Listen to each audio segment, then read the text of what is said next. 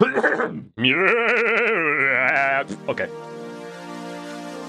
Autobots, transform!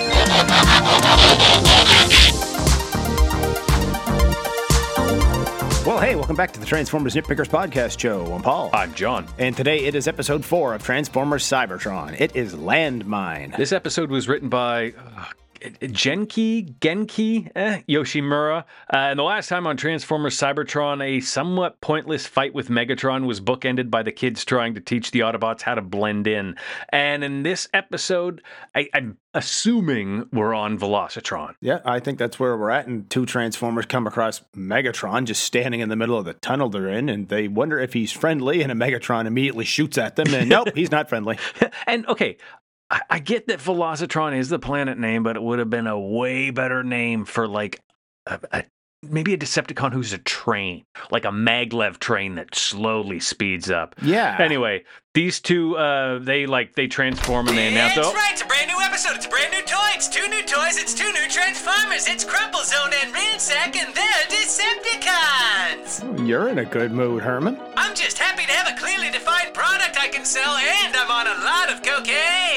Don't forget the scotch and the cigarettes. and the Adderall. and the expired creepy glue. And that time you were a chair. But most importantly, The a bonus.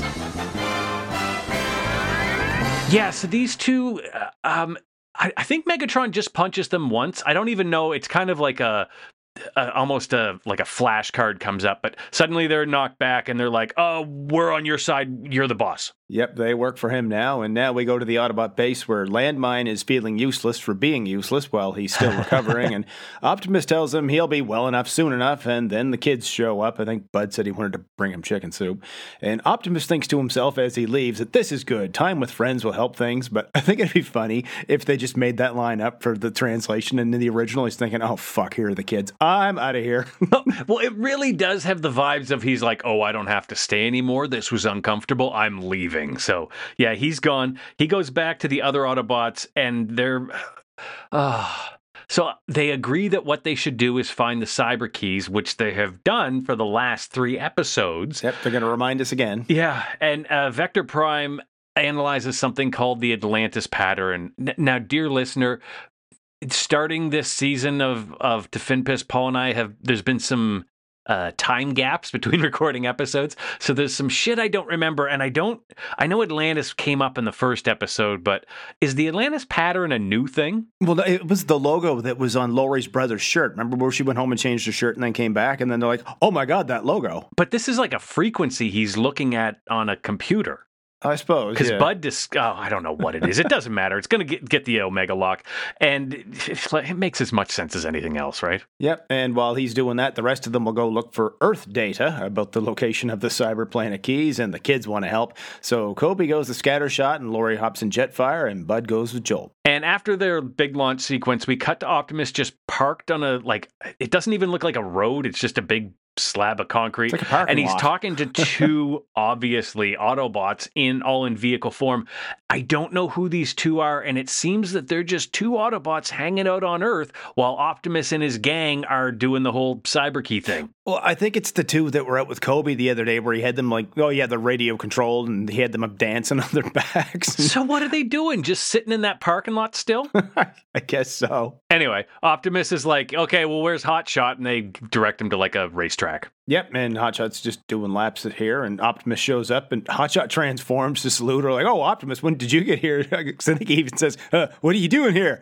But Optimus is like, "Look, man, you can't just transform out in the open. Change back." which he does, but he wouldn't have done if Optimus hadn't showed up. And I'm sure we have mentioned it before. I'm sure you've mentioned it, but it's like I realized it again because I haven't watched this uh, show in a while. But it, it's Rad's voice has Yeah. Hotshot. And I I kind of like that. Yeah, it it suits him. It really does. It does. And back at the base, Coby gets landmine to test out his limbs. He's getting better for sure, but he's still not 100%. But he doesn't care. He has to get out and help his buddies. So now they're in a quarry. I said Coby left with uh, Scattershot earlier, didn't I? Yeah, he's still at the base. But uh, suddenly now they're in a quarry, and Coby tells uh, Landmine he needs to pick a disguise, and he passes over an excavator and decides to go with a front end loader that looks nothing like a real one and could only possibly be him in vehicle mode. Oh yeah, yeah. He picks the one vehicle that's shell exactly looks like all his kibble. he scans it and transforms, and it is pretty cool looking. It is, but yeah. Then uh, he talks, and when he does, the lights on his roof light up, and it reminds me of a Muppet. it, feels like there's a commercial break here, but I don't think it is. Uh, because then we go to Coby and Landmine driving through like a forest where that Coby says, Oh, my dad loves this forest. He says, Not only is it the most beautiful place in the whole wide world, it's the most beautiful place in the universe. And come on, dude, a forest in Colorado is not the most beautiful place in the universe. Well, it reminded me of that scene in More Than Meets the Eye Part 2 where Hound takes Spike for a drive oh, because Oh, yeah. Landmine's like, you know, Earth is a beautiful place. Hound said the same thing. Coby asks him what was Cybertron like. Hound back then told Spike, well, it used to be nice before the war with the Decepticons. This time, Landmine, after a pause, just says, not right now, kiddo. Makes me too sad. He doesn't want to talk about it. So then we cut to Starscream and Thundercracker flying around the Earth looking for cyber keys, a la Armada and Minicons. It feels like this is like the cyber keys are the new Minicons. We have to, you know, catch them all. Um, and then we go to Bud in Jolt, and he's using Jolt's computer to find an Atlantis pattern in a museum in Mexico. So, okay. Here, this is kind of a episode, but this is the real problem I have with it. Is he's detecting something on this computer, so it's giving off some level of frequency. Just remember that for when they discover it. I thought it'd be funny though if uh, what he detected actually is Lori's brother's shirt and it's just sitting there in the laundry basket. But no, there's there's something at a museum in Mexico, and Optimus tells You the know, other Mexico, what Paul, others- the country so closely associated with Atlantis.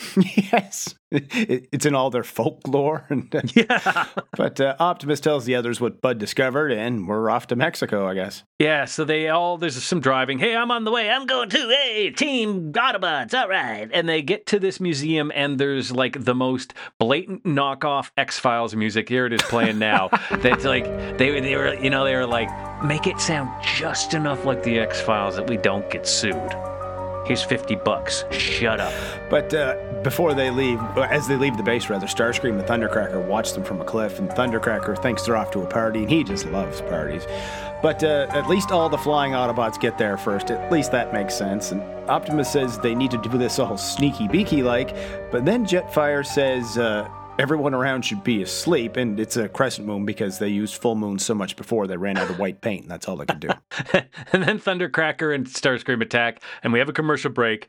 And when we come back, we go back to that scene at the very beginning of the episode with Crumplezone and Ransack. Like they're still talking to Megatron, and they effectively just again say, "All right, you're the boss." Yeah, it's just repeating it all over again, and they're going to be his guides. And back on Earth, Thundercracker can use a cyber key now, I guess. It's Why not, not? just an Autobot thing like power linking was in Energon. And he fires his Thunder Cannon at Jetfire, and there's no projectile, but um, thunder, I mean, just sound, right? But Jetfire goes down, so I, yeah, I guess it's just the force of the sound that does it.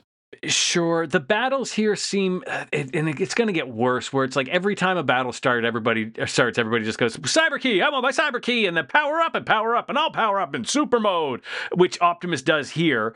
Um, he goes into uh, his super mode. He becomes super thing. Well, yeah, and he even tells um, he tells somebody keep Thundercracker or Jetfire. Uh, tells Jetfire keep Thundercracker busy and away from the Omega Lock. And I was like, why did you say that? Now they know the thing is here. You could have just told them any reason that you're here. Yeah. Uh, oh, also the music that plays when they do their like his super mode is called like a fierce battle super mode. I think it's it's pretty cool. It's this music, but um, so they square off, and then there's this weird cutaway where it seems that the minicons are helping the kids escape from the planet or from the battle. Yeah, but very calmly just walking away from it. And then Starscream uses a cyber key power, which powers up the blades on his arm. And then we cut to this museum guard just like waking up.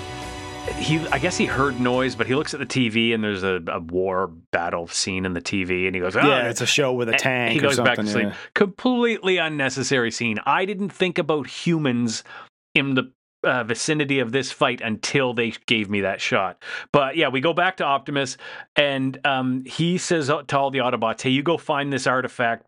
Um, uh, Atlantis thingy, and I'm gonna fight Starscream. Yep, get in there and find the Omega Lock. Did I mention the Omega Lock is in there, Starscream? Because we are here for the Omega Lock, which is here in this building. Oh, yeah, but it's the yeah, Omega Lock. Scattershot and Hotshot want to help Optimus, but he reminds them that the Omega Lock, which is in that building right over there, Starscream, you getting all this down? It's more important, and sends them with Vector Prime to cover them. And then Landmine shows up, charges in, has a pretty good transformation scene. Like Yeah. I really did like seeing the legs come out. It was there was actually a brief moment where I thought, oh, it's going to twist. Oh no, those are his legs. Was there was a slight surprise. Huzzah! Uh, but he shows up and he's like, all right, Starscream, you want to fight? And Optimus right away says, no, Landmine, you go help the others. And thus. We have Optimus's main flaw, I've come to realize in this trilogy, is that he never lifts his Autobots up. He never says, You got it, Landmine, stand beside me. I trust you in a fight. He always says, No, you don't put yourself in danger. Let me do it. He and they they never grow because of that. Well, even Coby tells him, Landmine, you're not ready to take on Starscream again. And yeah, But Optimus he tells him- proves he is. Stands down, he blasts Starscream, but it does absolutely nothing. And Starscream goes to blast Landmine, but Optimus blocks the shot and he goes down. And I'm kind of wondering, is this going to be like animated where Decepticons are like much more powerful than Autobots? It seems to be because it's in every fight, it's usually one, maybe two Decepticons against, like, the Autobots always outnumber them, but are always on the defensive. So it could be. Um, Starscream is pretty big in this, too. He's a lot bigger than Thundercracker. Hmm. Well, plus, I don't think he's taken an Earth form yet. When you No. see him flying, he does not look like an Earth aircraft. No, I do kind of like that. That he's he's arrogant enough. That he's like, I don't have to hide. Fuck you. Um, th- that said, though, Optimus does not look like any Earthbound truck. But No. uh, anyway, uh, where, where are we? Oh, they um, uh, oh they they fight. Where, where, I'm completely lost. Well, yeah, Optimus tells Landmine to retreat and guard the Omega Lock, which is right on that building over there, Starscream. And Landmine hates to disobey an order, but he's Oh, going yeah, to yeah, anyway. He runs at Starscream, who blasts at him. But this is kind of cool. He uses the parts that form his shovel as a shield and just bashes Starscream on, which at least knocks him back a bit. And but it's still he's still on his feet. It's an okay fight. There's only a couple punches, but like Starscream flees at the end. So you know what, uh, Optimus and Coby, you were wrong. Landmine he handled himself against Starscream, who just blasted Optimus's ass. But yeah, he flies it off to get the Omega Lock, and now Scattershot has a cyber key. Yep, and he summons that and fires at Starscream, but Starscream just dodges it, and Landmine catches up, and he still wants another go at him. And then Thundercracker flies overhead, asking Starscream for help with Jetfire because Jetfire's chasing him. Yeah, everybody's kind of showing up to the museum. It's all you know. They're they're trying to build towards a climax in an episode, but um, oh, and then Landmine, he's got a cyber key too. But he, Yes, since he's the only one who hasn't yet. yeah, yeah. And then, as you do, he blows whirlwinds out of his tires. He turns his wheels into fans and just blows Thundercracker's missiles away. Yeah, yeah, which saves the kids. Whatever. Um, so Vector Prime then just walks out of the museum. He's like, "Oh, it was a fake." Yep, out, out through a door that he couldn't possibly have fit through. You don't see him doing it, but the door is so much smaller behind him. It's a But yeah, human-sized door. And then Red Alert and Overhaul are here now. They transform, and Red Alert punches Starscream, who transforms and retreats because there's no point being here if there's no Omega Lock. Now, if this thing is not an Omega Lock, but gave off the frequency that Bud picked up in uh, the- uh, Jolt to go find the Atlantis pattern or whatever the term. What I, I do not understand the making quote signs here science of this, but it, like it's at least an object of interest because it was giving off. It's connected to whatever the heck Omega Lock thing you're looking for. It's all dumb. Anyway, uh, we go back to the base, and Coby is shocked that Landmine didn't really care about Earth before he found it or, or came here. Well, yeah, because he says something. Landmine says something about how everyone thinks their home is beautiful, and now he thinks he has to help save Earth because some of his best friends live here. And it'd be funny if he was like, "Not you, kid. The Autobots. we live here now." yeah, we're all stuck here. I, I'm an anti-Humite. Uh, but then uh, Vector Prime says, "Hey, don't worry. In Mexico, you know, not all is lost. In Mexico, I found a map that will get us to the oh, that points us to Velocitron. Or no, he calls it the Speed Planet, uh, and where the Omega little key, Cyber Planet key, whatever thing is there. Yeah, even though that Omega Lock, what you thought was the Omega Lock, was fake, there's no reason to question whether the map is fake. It's like, but either way, they know where they're going. And they're going to send Hotshot and Red Alert. And while they're there, they need to keep it quiet and absolutely no contact with the locals. Why? Doesn't matter. Um, so Vector Prime cuts a warp gate in the air with this cool sword thing. Optimus uses the Matrix to enlarge it. Hotshot and Scattershot jump, or not Scattershot. Um, uh, Red Alert jump through, and uh, then they're they're all of a sudden they're just driving on the roads. Yep. And last time you said it would be a good name for the planet and Crash Course, and you were right because it's exactly that planet.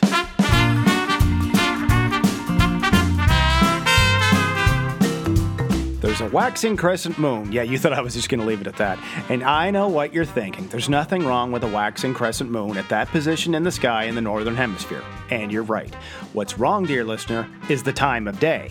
That phase of the moon can only possibly occur when the sun sets before it does. If you're listening to this episode the day it comes out, November 16th, 2023, look west ish, just after sunset. There you go. A very thin waxing crescent moon very low on the horizon. Might be hard to see. If you miss it, try again tomorrow. It'll be more illuminated and higher in the sky. Failing that way 29 days. Whole thing happens all over again.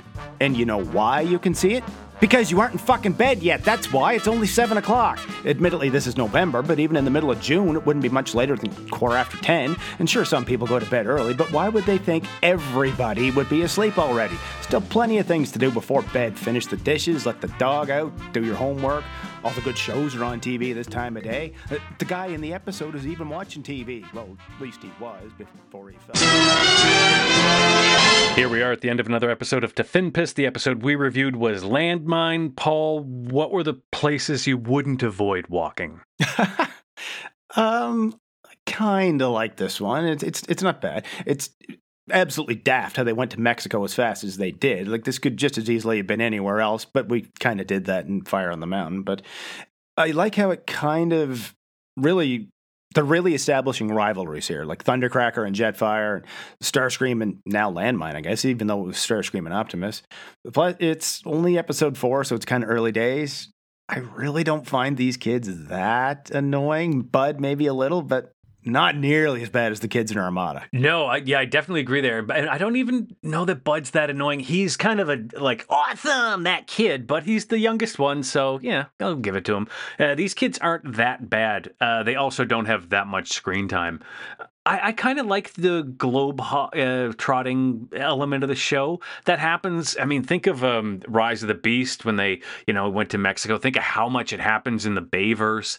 I, I, I don't mind that of like, hey, quick montage. Even in Indiana Jones, you do, you know, just a cutaway to a map with a red line, and boom, we're in India. Yeah, where it shows them actually doing it, but uh, this it seems like they just left and got there later that evening, right? it could have been edited better, which is basically the tagline of this trilogy. I like that they led into the next episode, that this leads or flows right into episode five. Yeah. But everything feels like a red herring, like a Maltese Falcon. It's just like, oh, we need to find the map, and there's the L or Atlantis pattern, and then there's the cyber keys, but the cyber planet keys and the Omega lock. And I don't know what does anything because I know the cyber planet keys like recreate Cybertron, I think, but also give you power. I don't know what the like. I don't know what anything does, and I kind of don't care to be honest. like in the best way. I don't care because I'm just here to be entertained now. I'm not going to try to focus on some confused narrative. I'm just going to enjoy every episode for what it gives me. episode by episode kind of thing. Episode by episode, yeah. If you want to listen to us review the next episode, uh, yeah, that was a bad, lazy lead in, but uh, it's space. Um, you can contact this show through email if you want to, transformersnitpickers at gmail.com. Yep. Make sure you rate and review us on your podcast app, whatever it is you listen to us with, and tell all your friends, tell everybody you know. You can tell them that they can find old episodes of the Transformers Nitpickers podcast show at transformersnitpickers.podbean.com. And until the next episode, keep on transforming. See you later.